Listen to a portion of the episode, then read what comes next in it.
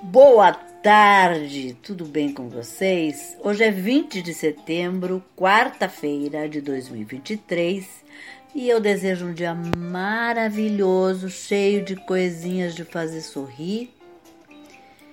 E a receita de hoje é um bolo de coco sem farinha de trigo no liquidificador. Olha que coisa!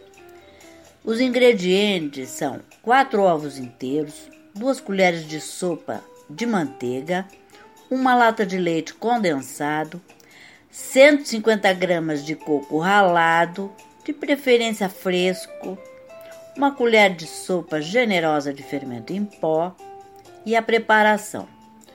Colocar todos os ingredientes no liquidificador e bater na função pulsar até formar uma massa consistente e homogênea.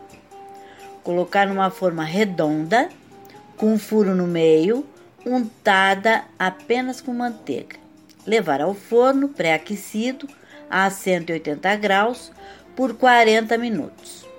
Espere esfriar por 15 minutos e aí você desenforma. Tá bom? Espero que vocês tenham curtido. Dá para fazer para aquele lanchinho da tarde maravilhoso. Espero que vocês tenham curtido e até amanhã, se Deus quiser.